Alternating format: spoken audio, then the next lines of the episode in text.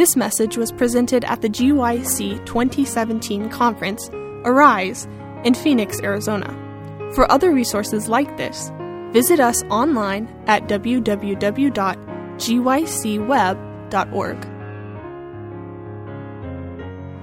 Good morning. My name is Pastor Doug Venn, and uh, welcome to the 21st uh, Century Challenges and God's Plan for the Cities.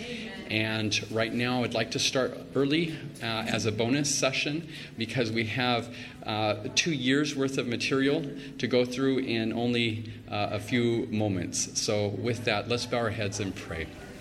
Our dear Heavenly Father, I want to thank you so much for this gift of time that we have to come and reflect on your ultimate plan here at the end of time to go to the cities, the essential work of this time. And so forgive us as a uh, faith family for neglecting and being allergic to city work. And so during this time, I just ask that your Holy Spirit guide us so that way we can see your plan and your call for the cities. This is my prayer in Christ's name. Amen. Amen. I serve as the, at the General Conference with the Global Mission Urban Center, and from that platform, I then coordinate uh, one of our initiatives for the General Conference called Mission to the Cities. And if, with Mission to the Cities, it's a chance where we are following Christ's way of working the cities, as it says in Ministry of Healing, that there's we're to uh, on page 143 that we are to come close and work with the people on a personal level, and that what is needed for this time is a new view of God's and His grace and love. And so from that platform, we then follow Christ's method alone of mingling with the people, sympathizing, of ministering to needs, of winning confidence, and then inviting people to come follow uh, me, come follow Christ. And uh, in that di- discipleship process. With, from our global mission platform, we are most interested in working together with every ministry, every department of the uh, Adventist family in a way that will then ultimately result in starting new groups of believers. So we follow Christ's plan of ministering to needs, but then we are always thinking about kingdom expansion.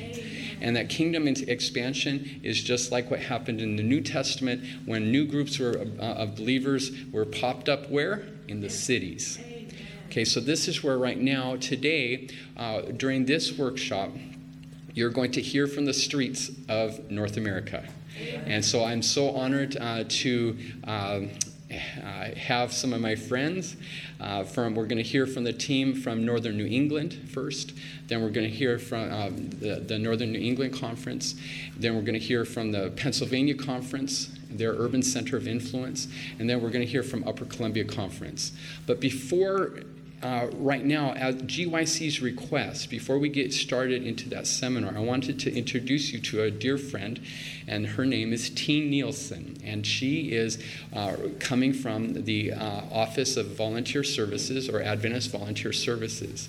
And Teen, I just wanted to introduce you to her. If you would like to uh, connect with any of these ministries, or maybe there's other ministries that you would like to find out on what are the opportunities uh, for service, and uh, you can come to our booth and talk to Teen and sign up there at AdventistVolunteerServices.org, and that way you can find those direct calls that are uh, available now. Or if you are like uh, the team in uh, Northern New England Conference or Pennsylvania Conference or Upper Columbia Conference, maybe you're coming from that perspective and you need volunteers, you need professionals, you need urban missionaries. You can also talk to Teen about having a call to make that need known and that platform. And so that's where uh, Teen is a, uh, is a dear friend, and you'll love to get to know her. So stop by the booth or stop by the website, Adventist Volunteers, uh,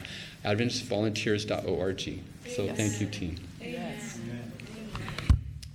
Uh, I gave you a short handout. That's my time is up. And so uh, my propaganda is on the handout, so uh, you can uh, get that. So we're going to invite uh, Northern England to come forward. How we're going to divide this seminar up is that at uh, each of the three ministries, uh, urban mission settings, have a unique contribution that's different, but it's part of the beautiful plan that Christ has outlined for us in the spirit of prophecy. And so from that, I want you to be thinking a 360 degree um, view here because each one has a beautiful uh, part of that, and that's why I've, I've invited them to come and share today. So, Pastor Ted Huskins is the executive secretary of the uh, Northern New England Conference. Tony, and then where is. Ah, here we go. And here is Natalie. And so we're going to hear from them. Thank you. Thank you, Pastor Venn. Good morning, everybody. Good morning. Um, Pastor Venn introduced me as the executive secretary of the Northern New England Conference, and that's true. but I am not from Northern New England. I am a missionary to northern New England. I'm originally from western North Carolina. I've been in northern New England a little over four years now. And uh, my wife and I came literally to be missionaries. We live in a little town uh, called Kennebunkport, Maine. Uh, maybe you've heard of Kennebunkport. It is the summer residence of George and Barbara Bush. Um, in the little town that I live in, there are five churches. One is now a condominium. One is a museum, one is an art gallery. This one that you see on the screen, Aquaholics, is a surf and uh, wakeboard shop. Um, that's just down the street from my house. So, four of the five churches in my little town are no longer churches. The fifth one is, is a church, it's a small Baptist church. That's the five churches that are in my town. And that's not unique to northern New England because we are the most post Christian, post modern segment of the entire United States. We are the domestic mission field. Just to give you um, a picture of what that looks like. Um, George Barna's uh, organization did research on it. And um, there, you, the dots you see on the screen are the 10 most post Christian cities in America. Uh, number one on the list is Portland, Auburn, Greater Portland, Maine. Number one on the list. 57% of people self identify as post Christian. Number two on the list is Boston, Manchester, New Hampshire. That's also in my conference. 56% of people self identify as post Christian. Number five on the list is Burlington, Vermont, 53% post Christian. Those are the three major population centers in the Northern New England Conference, and we're all within the top five. All, almost all of the dots you see on that map are in the Northeast, New York, and New England. Only Seattle, Washington, and San Francisco, California make the top 10. We are the gates of hell in Northern New England. We are the gates of hell. And what exactly is a post Christian? A post Christian is someone who hasn't gone to church in six months, except for a wedding or a funeral. A post Christian is someone who doesn't read the Bible. A post Christian is someone who's not sure they believe in God or not. They either self identify as atheist or agnostic. A post Christian is someone who probably doesn't believe in the inerrancy of Scripture. A post Christian is someone who doesn't believe in the virgin birth and they are my neighbors. They are Tony's neighbors. They are Natalia's neighbors.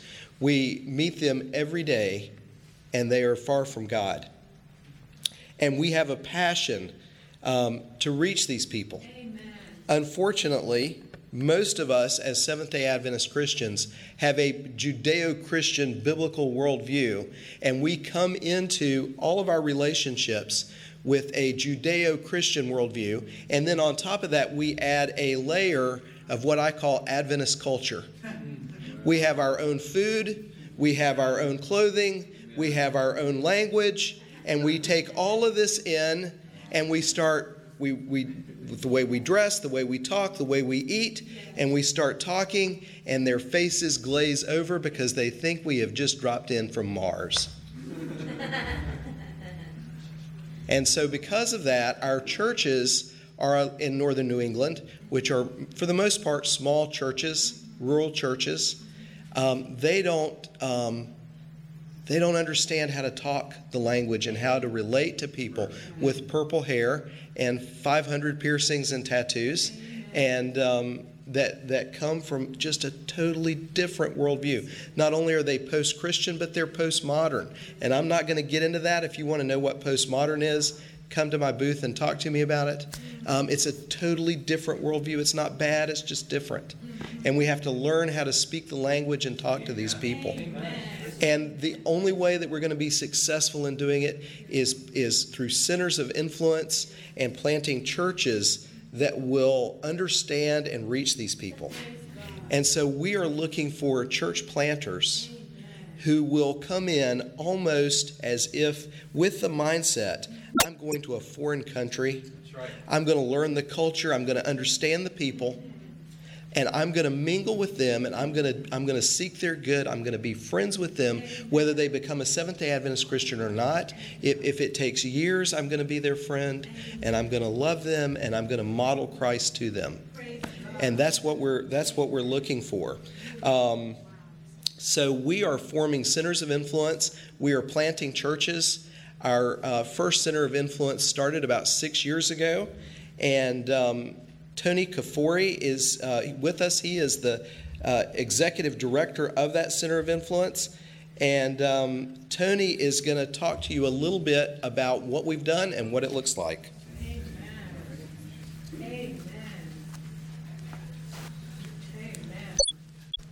Praise the Lord. Good morning, everybody. God's very good. Can I have the clicker, though? gotcha. Praise the Lord. So, first of all, I have to tell you, um, I'm really excited to be here, and I can tell you, reaching the streets is really working because I'm new to the SDA. In fact, uh, six years ago, I never even heard of the SDA. I had no clue what that was, you know. It was a prophecy seminar, and I'm very grateful that I can share that God is definitely working. Um, so, one thing I wanted to, to mention to start off with is what is the purpose of a center of influence? Really think about this because it's actually modeled after the gospel from Jesus Christ. The purpose of a center of influence ministry is to meet people where they're at. Does that sound familiar when we read Matthew, Mark, Luke, and John? How did Jesus approach people? Where they were at that moment. Today, he met them where they're at. And it's just really neat to think about that, that before he even introduced spiritualism, or not spiritualism, but as far as, you know, the gospel, he healed people how? Physically. Before spiritually. And that's the purpose of a center of influence is we are to mingle with people, reach out to people where they're at, to build those relationships. That way we can introduce them to their creator who loves them. Praise the Lord. So again, the purpose of a center of influence is to meet people where they're at. And you know what? 6 years ago, people met me where I was at. I'm not going to tell you those stories, but praise the Lord, we had some patient people. So, some of the cool things that we do at the Center of Influence, we're modeled after the Beehive. A lot of people have heard of that. Uh, we're a vegan cafe um, during the lunch hours. And just so you know, I'm going to put a, a, little plug out there. You can see the, the website, lewisonark.com. We are looking for a professional chef. So if you know of somebody, somebody that has some experience, um, please come see our booth, as Ted had mentioned. Uh, but some of the health classes really neat. Again, the beautiful thing about the center of influence is when you go to them, they're never the same. Every community is different. So it's very important um, that we study the community, what their needs are, and meet those needs. For example, growing up in Maine, I like to fish. I don't eat the fish, but I like to fish. and, uh, you know, Lyme disease is huge in Maine from tick bites. So we have a Lyme support group. That's a very powerful um, focus group that we have. We have health consultations, how to reverse diseases naturally instead of pushing pills. All I could be here all day explaining all the different types of courses that we have. We have Bible studies. Um, But praise the Lord, I just want to sh- share that God is definitely, definitely working.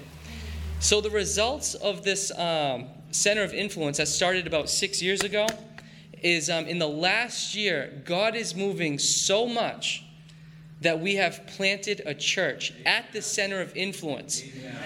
I can tell you from the area that we are in, as Ted had mentioned, it's very secular. There's a lot of people that are uncomfortable, that feel unworthy of sitting in a booth at church. But they feel comfortable in a safe environment with people who just love them.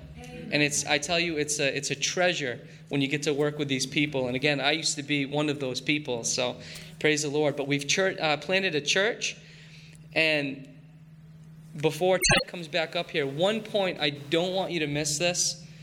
The outpouring of the Holy Spirit right now is tremendous.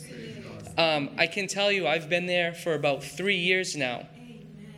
And God's always been present, but the last five months, I can tell you, I've seen things happen like God is moving. Amen. Books are flying off our shelves when they would normally just kind of sit in the corner, maybe every now and then somebody would take one. Bible studies. People are coming in while they're eating, asking for Bible studies. This has never happened until about five months ago. And a lot of you guys are familiar with the Johnson Amendment. God's holding the winds back because it's being threatened for church and state, but He's waiting for us to be ready. Well, I'm going to have uh, Ted come up here and preach the rest of that.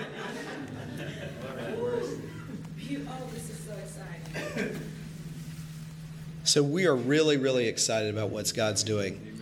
Um, the uh, Ark and the Olive Branch Cafe has been a tremendous success. Tony is a unicorn. He is so rare to find someone um, who, who, who has come out of a, a secular environment and, and is a fully devoted disciple believer of Jesus Christ. And um, we're there, there are so many young people in northern New England that are just looking for answers. They're interested in spirituality, but they're not interested in the way we traditionally package church. And so we're approaching them in different ways. We're starting with our centers of influence, we're starting with home based church plants uh, where we're, we're we're taking and, and entering the culture that people have. And so we're looking for people who are not afraid to get messy. Who's not afraid to get messy because wherever the Holy Spirit is poured out, it's a little messy. And whenever you're dealing with unchurched, post Christian, post-modern people who are far from God, it's a little bit messy. And if you're willing to be friends with that type of person and come to God, it will be life changing, not just for them, but for you.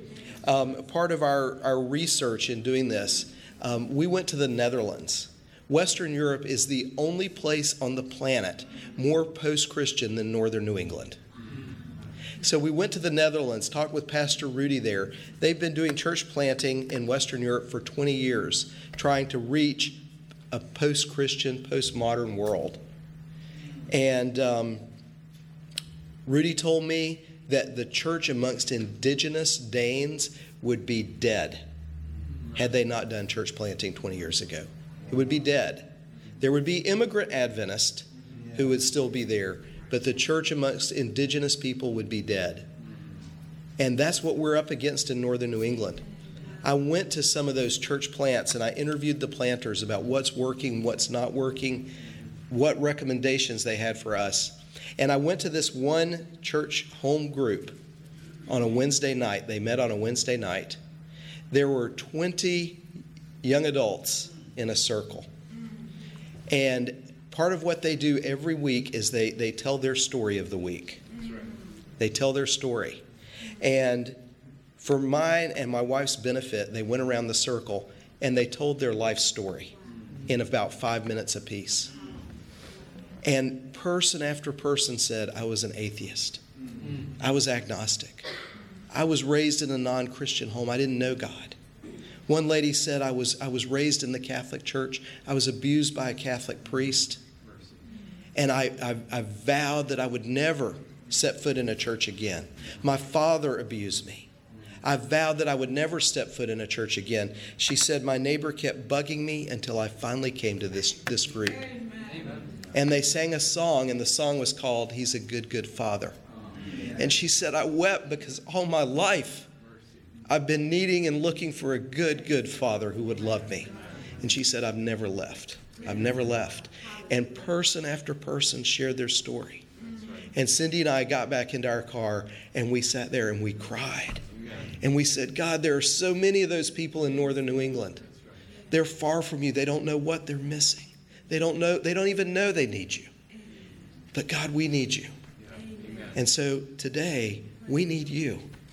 If you want to make a difference with your life that will impact the population of heaven for eternity, come to northern New England.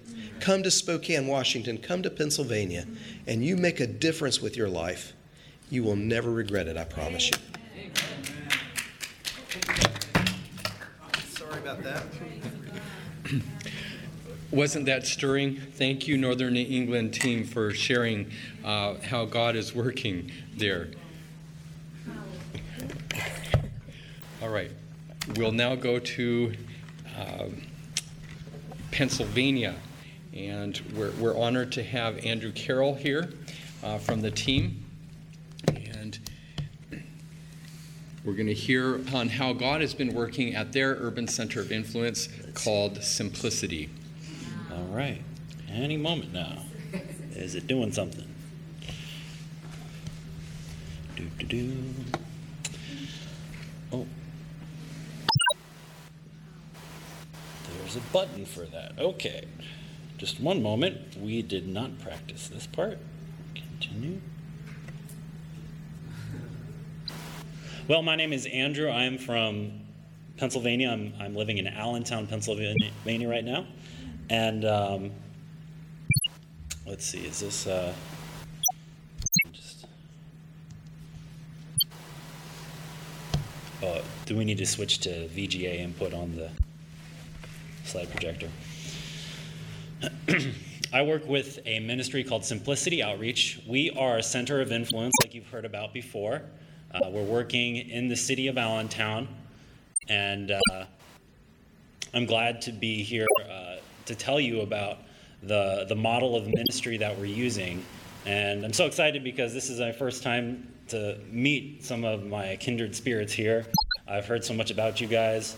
Um, we're friends with a lot of the same people, but we've never crossed paths. So, um, hit the presentation button.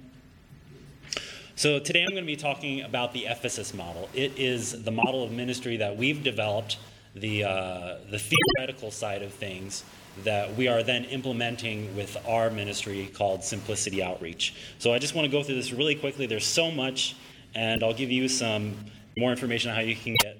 Uh, the whole the whole package and learn more about this. Uh, so, uh, the Ephesus model is a corporate model of God's plan for urban ministry and it's derived from four sources: from the Bible, the work of Jesus, the ministry of Paul, the spirit of prophecy, and the history of the Adventist Church. So, when the cities are worked as God would have them, the result will be the setting in operation of a mighty movement such as we have not yet witnessed. And we can go through all these points and see that this is something that will happen. It's definite. It's just, are we going to be a part of it? Are we going to choose to be a part of it ourselves and capitalize on the Holy Spirit? So, the Haskell's uh, New York work is an example. Um, Brother Haskell, the Lord has given you an opening in New York City, and your mission work there is to be an example of what mission work in other cities should be. So, you can read more about it. You can go on the website and find uh, more information. And it's a great uh, example to read about uh, this, these, uh, this committed couple who uh, wanted to bring the gospel to uh, New York City. So they did a comprehensive and well articulated city campaign. They did house to house work, Bible studies, evangelism, health services. They had a restaurant, hydro, hydropathic treatment rooms, lectures, so on and so forth. So God works by means of instruments or second causes. He uses the gospel ministry, medical missionary work, and publications, and those things are highlighted down there. Gospel ministry, medical missionary work, and our publications. These are God's agency. One is not to supersede the other. So, as a church, we need to be working together to bring all three of these things into concert so that we're not competing for funding, we're not competing for uh, visual uh, identity, but the canvassing needs to be just as important as the restaurants and the publishing and our gospel tracts and our Bible studies. They all need to be equally emphasized. So there's some history. You can look into the history of the church and see where we have been. There, the church at one time was such uh, well versed. We're so well versed in city ministry, and we've largely forgotten that. We've lost that steam. So please, I urge you, look into the history to discover what has been lost. Uh, this presentation is available on our website. We'll say that. But the, the important quote from this slide is that in every city there should be a city mission. That will be a training school for workers. So we've already talked about uh, urban centers of influence. Uh, now, uh, this is kind of cutting edge because we, we took a look at it and we said it's not just centers of influence, but we need to actually train people so that they can know how to set up a center of influence. So the people who need to be trained in order to train other people. This is, this is how new it is. This is how much we've forgotten. Amen. So, at the heart of the city or the population center, there is the mission center, the, the training center. So, uh, for so in this uh, in every city there should be a, core of organized, well-disciplined workers. Not merely one or two, but scores should be set to work. So, in a city population of 50,000 or more, that leaves the United States with about 758. Um, so, scores 20, scores a minimum of 40. So, you can start to see just how important this is and how many people need to be devoted to this mission work. So, to have every 40 workers in each of those 758, so 30,000 plus organized, well disciplined workers. But in the world, there's over 10,000 plus, uh, 100,000 plus population centers, and all those little black dots represent those places where there's that much population that we need to be going to these places to, to preach about Jesus. So, looking within this model of ministry, there are five basic structures. You have your advanced placement team, uh, aka Aquila and Priscilla if you can read about them in Acts 18. There's a leadership team, there's recruitment, uh, training, uh, equipping, equipping the local uh, disciples and mentoring the people in the church, establishing that training or mission school, and then finally a church plant. So there, there's a definite process to this. This is not this is not we're just taking a stab in the dark and going out there and saying, "Oh, I think I'll open a vegan restaurant." You know, there God wants us to have a definite plan of action how we do things. The world, the world does things in a very organized fashion. You look at a business model of any kind, and in order to succeed, people know that they need to have a plan. And so God is just as equally organized. He invented organization, so why shouldn't we be organized too? So Paul did this. He had a, his own place of mission where people could learn to be the hands of Christ. I'm just going to skip around. So, that quote again in every city, there should be a city mission that will be a training school for workers. So, we have our mission center. From there, we have our uh, spring up the urban centers of influence. So, this will be your community centers, uh, your home churches, your food stores, your restaurants, your schools, etc. Uh, from there, we have our church plants where people can learn to be the body of Christ. So, there's the church plant, how that fits into there. Now, eventually, that church plant turns into an urban church, an established place, and we can create more church plants. So it's this is how it multiplies. So when we read in the book of Acts and how the at first we see that the church was added to, and then later we read that the church was multiplied. And so this is how it happened. People naturally created relationships because what we're doing here is we're creating an ecosystem of ministry, of multiple contact points. So it's not just that people go to church once a week, but they go to a restaurant and, oh, you guys are Adventists and you love Jesus? Oh, well, I'm going over here to uh, the, the community center and they, I want to help other people. And there's a point there. So all these different contact points. So that Sabbath is just the icing on the cake, and then you can come to church and ready to tell people, wow, I can't believe how God moved in this person's life, and my heart is touched. And there's just so many stories I can share. So to get a broad, a broad picture, so let's say that this puzzle is uh, a city and its surrounding area. So the green parts would be what, what's going on inside the city. The blue parts would be the rural areas or what's going on maybe in your country churches.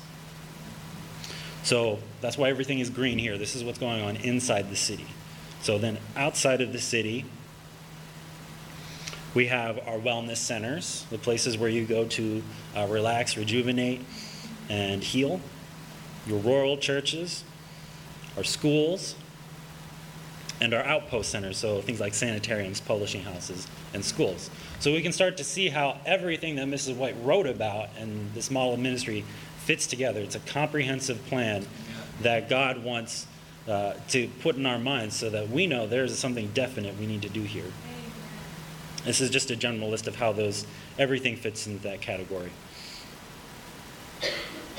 So we have inside the city, we have our restaurants, we have an urban training school, a community center, urban churches, our church plants, food stores, and you get an idea. This is this is comprehensive. So, to see a practical application of this, I want to take you to the ministry that I'm involved with called Simplicity Outreach. And the name simply comes from when Paul talks about the simplicity of Christ. And it, it's kind of cool because you have city in there, and it works out really well. Praise God. So we've had 13 young adult missionaries come through our doors uh, from other programs, from other experiences, some of them pastors, some of them just Bible workers. Um, but through it all, uh, we started working with our local church. We didn't have a permanent location that people could come to, and that, that was really our goal. So, but we started out just surveying the community, finding out what people needed. We wanted to actually see what people wanted, not that we would push something on them, but find out what people in your communities need so that you can be a help to them. Oh, well, I, I need uh, childcare for my children, and it's just so busy working. And how, how can you relieve somebody's stress? Because when you relieve somebody's stress, you're helping them to heal. Uh, we worked with a local, another local Christian community center. We didn't have a place of our own, so we found a place that was already operating, and we helped them out for a little bit. Uh, there's a food bank that they have. Uh, we helped with the homeless ministry, uh, serving food to them, helping them move in. And we finally were able to get a place of our own where we could uh, be a permanent place, a permanent fixture in the city, uh, excuse me, to tell people about Jesus. So some of our programming there includes uh, our kids' church. We have a monthly. At one time we did it every week, but uh, you really have to plan. And if because we were running short on staff, we decided to go once a month. So you you choose what you can do, how you to make an impact on your community. Uh, a vacation Bible school program. We've done so many things. There's just a list of, of all these things that we've done, and they've all been successful. It's just whether we've decided to continue them and to have the proper staffing. There's basically anything that you want to do is it can be successful. It's just how willing are you to continue that uh, to make it go forward to see how long it lasts. We did some gardening. There's a little gardening plot down the street from our community center that we got involved with. We went around to people's homes and planted flowers. Homework help, uh, helping the children in the community with their homework. Uh, one year we had a, a children's choir uh, uh, kids' uh, Christmas program. actually, we just had this, and there were 30 plus kids. We got a company from the local community to sponsor, and they've been doing it for the last couple of years, but they were able to sponsor us and actually do like a kind of like an angel tree type of thing where the employees uh, bought gifts and then they all brought them to our center, and the kids received Christmas gifts that maybe may, may not have had um, a Merry Christmas. But all through this, uh, probably one of our pinnacle uh, of our, our center of influence was that we were able, from that experience with the children, we were able to open up Simplicity Christian Academy. And I'm the bus driver, so it, operate, it operates very much like a mission school uh, would overseas. The children get to come for free, they get a free Christian education, and uh, it's sponsored uh, by generous donations from people. So um, a word on that a little bit later. But it's great because I get to work with the kids. I see them every day and tell them, you know, we get to talk about issues and things that they're going through. For adults and families, we have a free day program where we get to give out bread donations, clothing donations.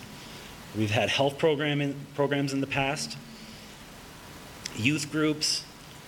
Uh, ESL is a big one because it's largely uh, Puerto Rican and Dominican population group. An exercise class. Uh, and then obviously our church programs, our, our Bible study uh, Sabbath mornings. of course, Bible studies. And it's always wonderful to, to study with the children when they're interested. And then, of course, baptisms that have come out. Uh, Ivan here, he is uh, he came in because he was volunteering with us. Uh, a group had come in and, and he saw that, oh, well, I like volunteering with you guys. You guys are a church? Well, I want to get baptized. So we started to study with him. It was, it was easy as that. He came to us. We hardly had to do anything. But it was worth it was worth it because now he's coming faithfully and learning how to, to be an influence in his community. So the why part of this, the mystery of God, uh, Paul talks about in Ephesians 3 8 through 11. Although I am less and least of, the, of all the Lord's people, this grace was given me to preach to the Gentiles the boundless riches of Christ, and to make plain to everyone the administration of this mystery, which from ages past has, uh, was kept hidden in God who created all things. His intent was that now, through the church, the manifold wisdom of God should be made known to the rulers and authorities in heavenly realms according to his eternal purpose that he accomplished in Christ Jesus our Lord. So, what does that mean? The manifold wisdom of God is his character, it's his love. What does God want to do? God wants to use the church to show the universe, not just other people, but the universe, his character of love by uniting us in Christ.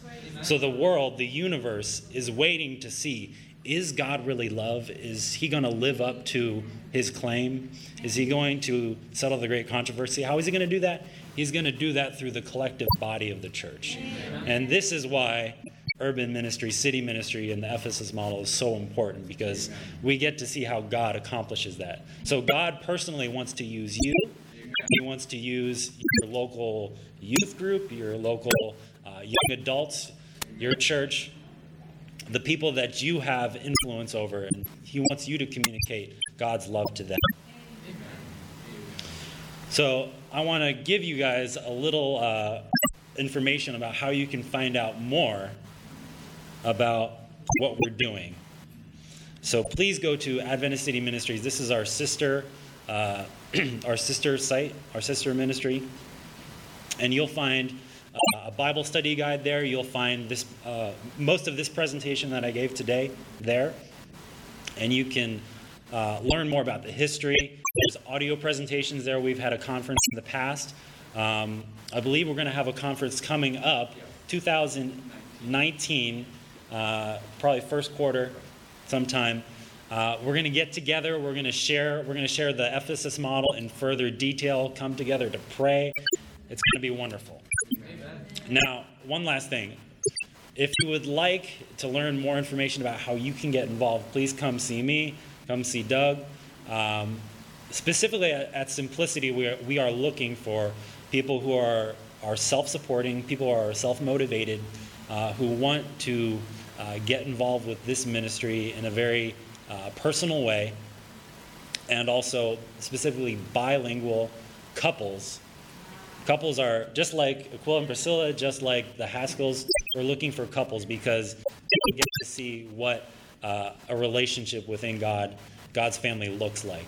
So please come see us, and I encourage you, guys. Uh, God wants to do an amazing thing in your life. He wants you to discover who Jesus is, uh, what it means to what He means to you, so that you can have a personal testimony and share with the world uh, who Jesus is, and then the mystery of God will be complete.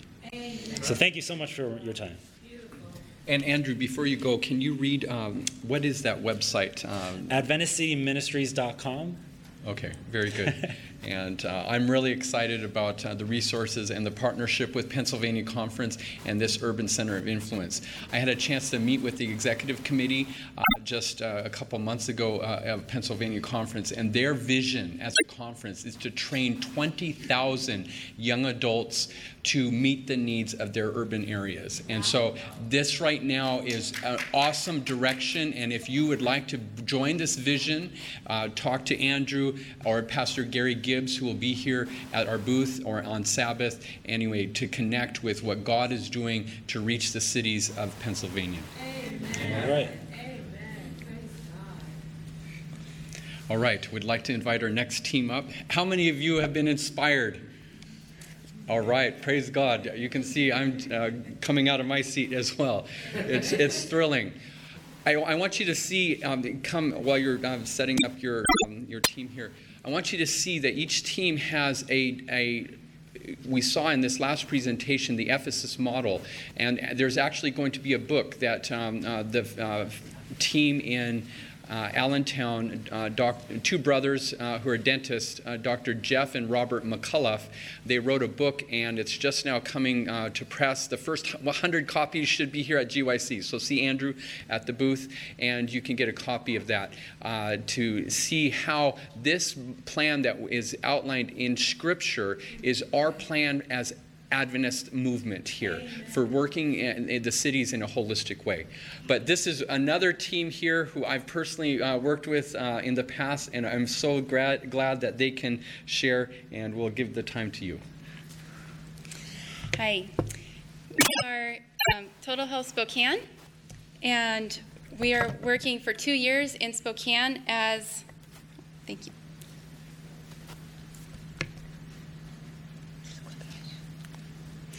We are working with Total Health Spokane for working in Spokane for two years, um, basically as catalysts with the local church um, to make that connection with the community doing medical mi- ministry. Um, in today's world, trying to evangelize only intellectually doesn't work, and that's not that's not the counsel that we've been given. But too often, that's what we see as evangelism. Um, so we must find ways to connect with people in a personal and significant way, but not just um, not just the physical.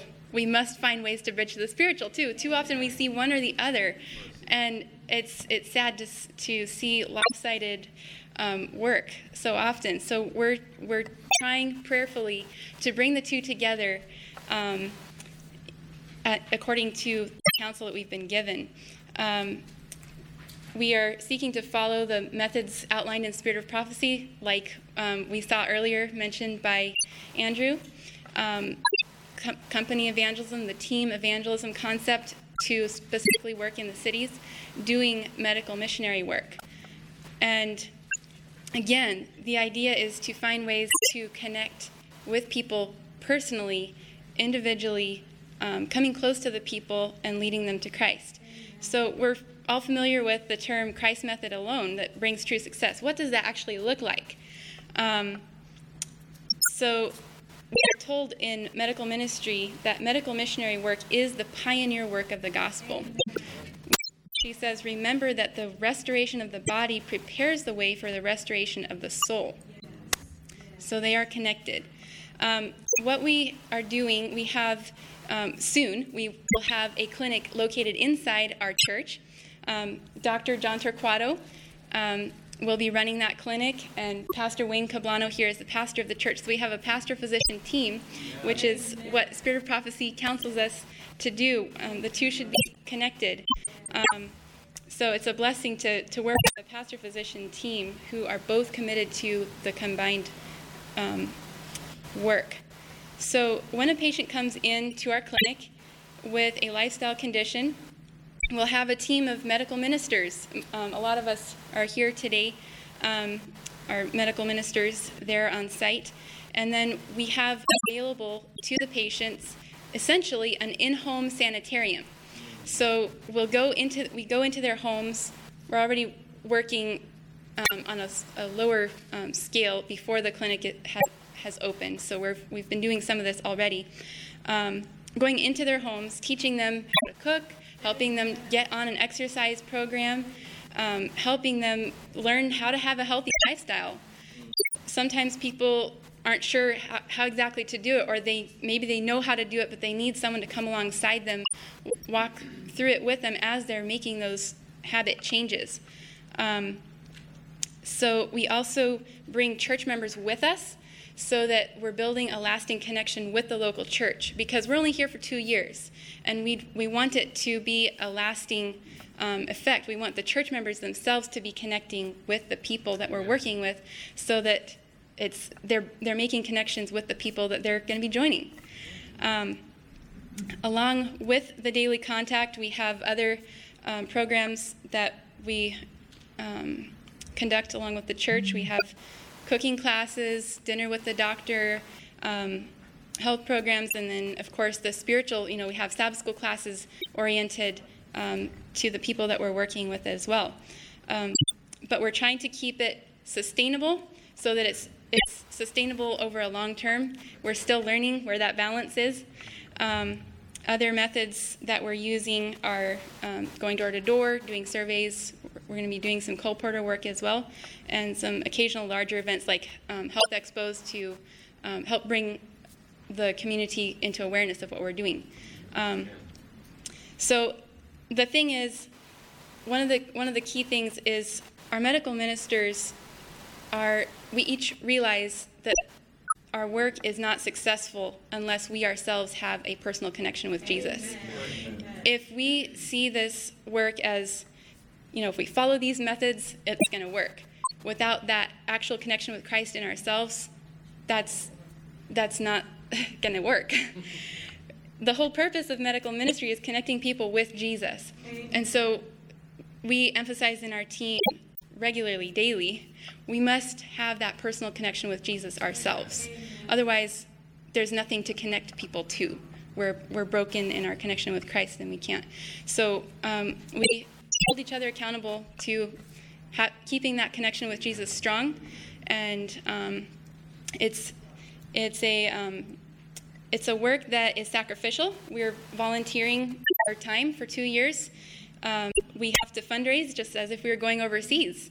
And um, I've, the Lord has blessed in my fundraising. The Lord has provided um, through donations and pledges that mine is covered. I'm, I'm, praising the Lord for that. So it's possible. Um, and I'd like Camelin to share a little story about one of the glimpses of how this is actually working. Um, we've already had a few baptisms through um, we've, we've only been on the ground in Spokane for, for four months. And so the baptisms that have happened um, have been more of a gleaning of some of the work, work that the church, local church has been doing already. But it's been through the same methods. So Camelin's going to share a little bit about something he's working with. Okay, so I've been working with Mary, and um, I'm in her house da- or almost daily. Um, her blood sugars, when I first started working with her, were up in the 400s, um, and you're supposed to have like in the 90s. Um, and so we were working through. We brought them down to like 200s, but we were still not getting there. Um, and then she went on this uh, diet or a fast, and then, but her blood sugars still weren't going anywhere. And so I sat down with her about three weeks ago, and I was like, okay, how are you doing mentally? And she's like, well, I'm feeling sick, so my brain's a little groggy. I was like, okay, how are you doing physically? Sick, but overall okay. So I went down like everything, and then I went, how are you doing spiritually? And she's like, well, and then we went off on this whole discussion about the struggle she was having. Before, she was very um, connected with God, but she had struggled. And so I was like, okay, how can I help you? She's like, actually, just talking with you has helped. Um, and so um, we continued working with her. And just this last week, her blood sugars were in the 90s. And yes, um, and she knows that it's only through God's power that she's doing this. It's not what the doctor has told her or uh, me going to her house. Um, it's it is her connection. She's gained her power from God. And we asked her right before getting up here if we could use her name, and she said yes. If you can get people to come and uh, because she feels so loved by come, uh, me going in, feeling God's love. Um, that she's like, if I, you can get more people to do what you're doing, use me. so that's the story.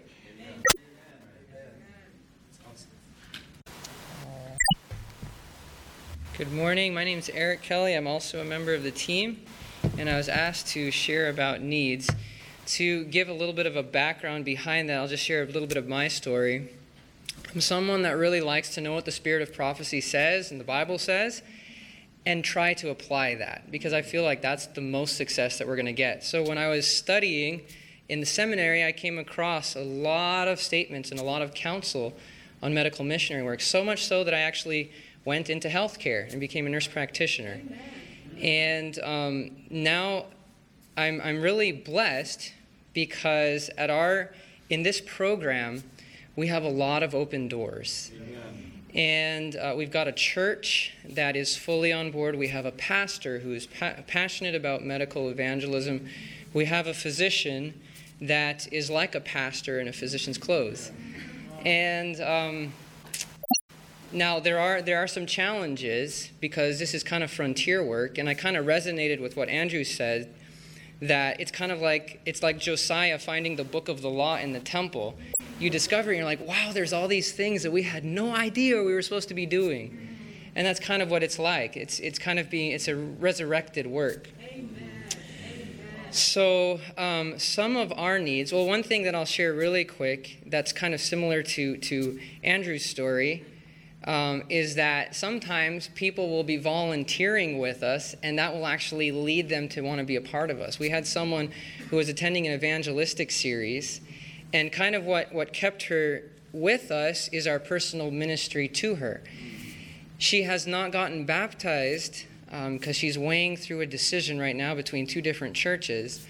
But in our minds, we, we believe that she has been so blessed by the, the giving nature that we have invited her to join us in ministry, to do the very same things that we were doing for her of course, more along health lines rather than doctrinal because she's not ready for that.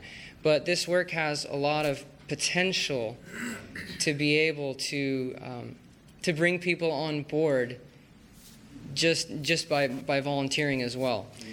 Um, some of our needs, of course, we I encourage you to check out all these different ministries if you are feeling the call to ministry. I, I've been blessed by hearing what each of them have had to say. Some of our needs are um, while we will we encourage anyone to join us, we could we could always use more workers. Some of the specific needs that we have are for people who have had prior experience in this type of ministry. Um, people that have, have been able to do cooking schools, have, have been able to lead um, anxiety or, or depression recovery programs, uh, people that can bring uh, a certain skill set with them that, that, can, uh, that can help us in, in, in those areas. Um, we also have need of, um, of canvassers. We have need of people that can do Bible work. So if, uh, if, you're, if you at all resonate uh, with that, we invite you to come talk with us, myself, Dr. Torquato, Pastor Cablano, or any, any of the other team members. And uh, with that said, I'll turn it over to Dr. Torquato.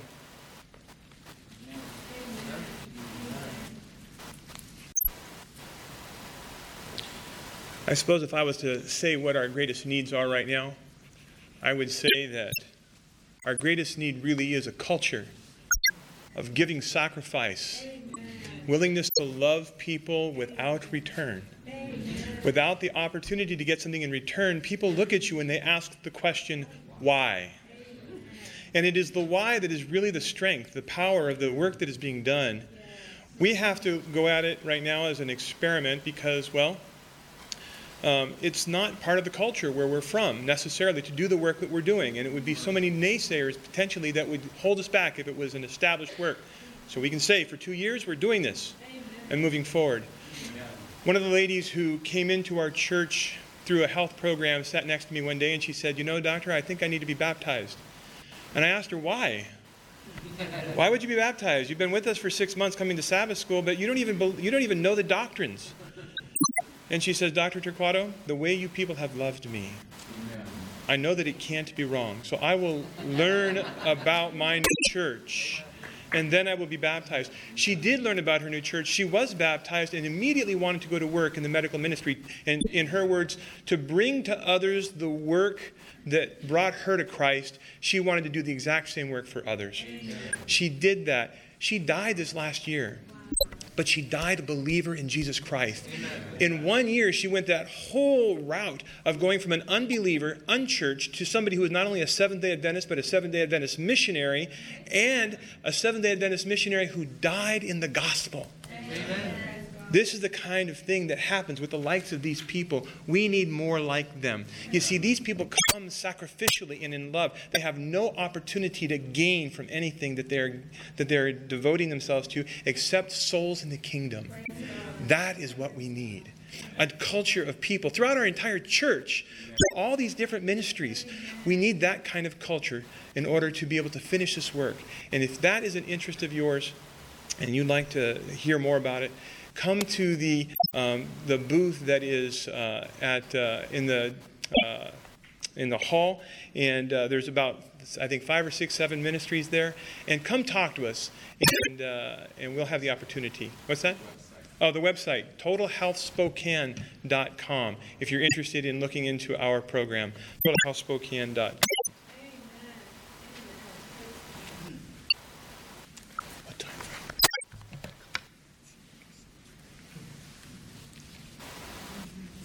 I'd like to uh, invite you to, on this aisle, or down uh, these chairs on, on the aisle there, there's a brochure and there's a card. Would like to invite you to just pass those down the rows, and uh, each one of you take one, if you would.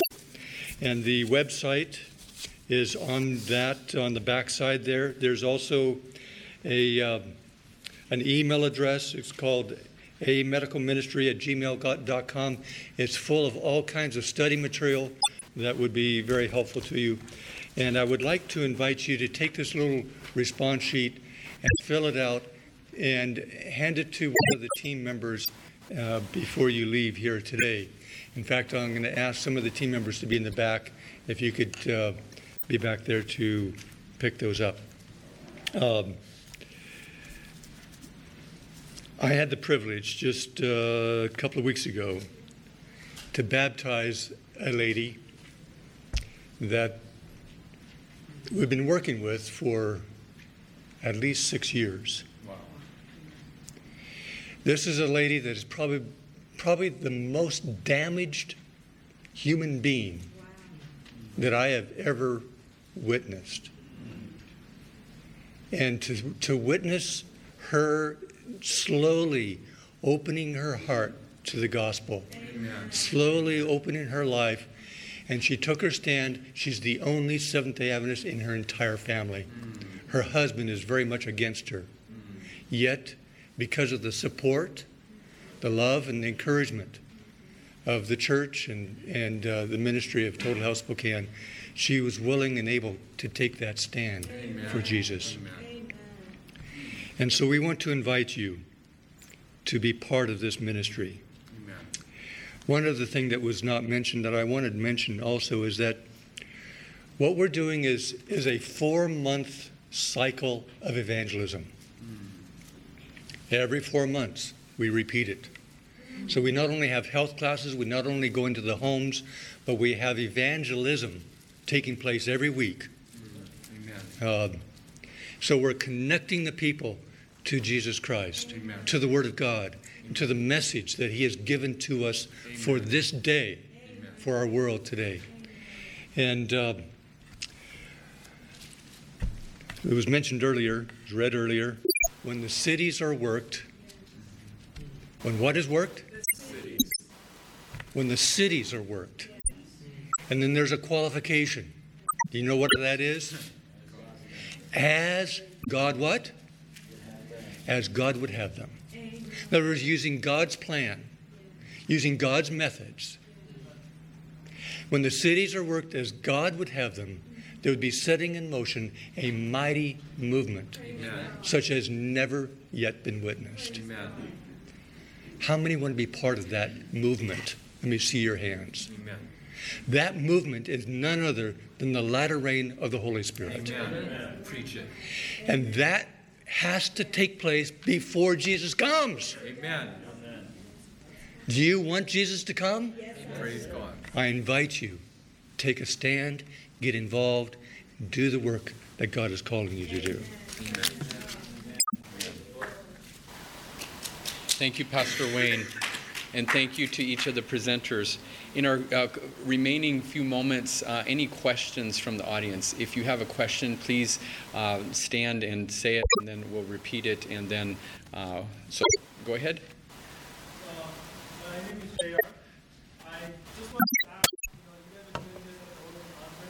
Yeah, Upper Columbia Conference. Yeah. Right. Uh, I'm from Southern California Conference. Okay, JR is from Southern California Conference. And if we were to approach our conference about this, how would we go about that? Okay, so uh, Pastor Ted Huskins, you Executive Secretary of North England Conference, what advice would you have for this uh, um, young person? That's an excellent question. What you need to do is you need to um, schedule an appointment, first of all, probably with the evangelism director of your conference um, or with uh, conference administration, your, your president, one of your executive secretaries or vice presidents for the uh, Southern California Conference, and um, just share with them in a nutshell what your passion and your heart is. Um, I think every conference is looking for, for people who are Amen. committed Amen. to making a difference um, certainly, Northern New England, Pennsylvania, and Upper Columbia aren't the uh, only conferences that have needs for young people, and, and we're not here to, to pretend that that's the case. Um, so I, w- I would go to your local conference and um, tell them you, you want to be a missionary, you want to get involved, and this is where you feel like God is leading you. Amen. And um, you know they will they will help you, they'll counsel with you, and, and help you take it from there. I know from the division, uh, since I uh, work uh, directly with the divisions from the GC, uh, North America Division has a church planting uh, initiative called Plant 1000. And so that's something right now that uh, you can talk to your local uh, leadership at the conference and at the union level to say, how can we be a part of this church planting movement? And that you've heard from three conferences. GYC only limited, because I had three other conferences, but GYC limited me today or uh, this year only to three. So that's why um, Upper Columbia, Pennsylvania, and Northern New England Conference. Any other questions? Excellent question. Did that answer your question? Okay, perfect. Next question. Um, I'm Dr. Carol Richardson. Uh, uh, I.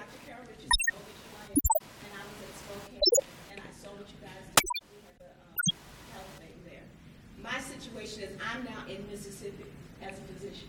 The situation is quite different. African American, sicker, Mississippi sicker than the sickest. Okay, I'm in practice now, OBGYN working with um, getting ready to do something like this. My issue is it's not secular. It is very deeply spiritual. So Bible Belt. I can't. I, I go to um, uh, what do you call it? Um, Sunday churches. I'm at a 3,000 member Sunday church right now. They get. I have a meeting with the pastor on when I go back to do health evangelism. I don't tell them I'm a seven day Adventist. Once you say seven day Adventist, our reputation in the community is horrible. They close up. And we have to deal with that. So I need Caucasians, wonderful. But in our area, in Mississippi, Alabama, Tennessee, we need this same thing what we're doing in the city, but we need it among our own. Thank you, Doctor, for making that call. I know that um, I was so thrilled by GYC leadership's uh, adjustment in their strategy for mission. That's where I, at least during this seminar, we heard from three frontline entities who are appealing for you as young adults to engage in this uh, uh, urban mission. Our time is up. Please check, uh, uh, check us out at the booth uh, to learn more. But uh, as we dismiss, let's pray. Our dear Heavenly Father, thank you for this uh, time where we had a chance to hear your call to the cities. And so I just ask that your Spirit will move on those hearts as they heard uh, these thrilling opportunities and more, that you will move on each one to, so that way they can take action and be faithful to your call, to enter into your joy of soul winning, and here at the last days to then make disciples as we meet needs through centers of influence and planting new groups of believers. This is my prayer in Christ's name, amen. Thank you. This message was recorded at the GYC 2017 Conference Arise in Phoenix, Arizona. GYC, a supporting ministry of the Seventh day Adventist Church, seeks to inspire young people to be Bible based, Christ centered, and soul winning Christians. To download or purchase other resources like this, visit us online at www.gycweb.org.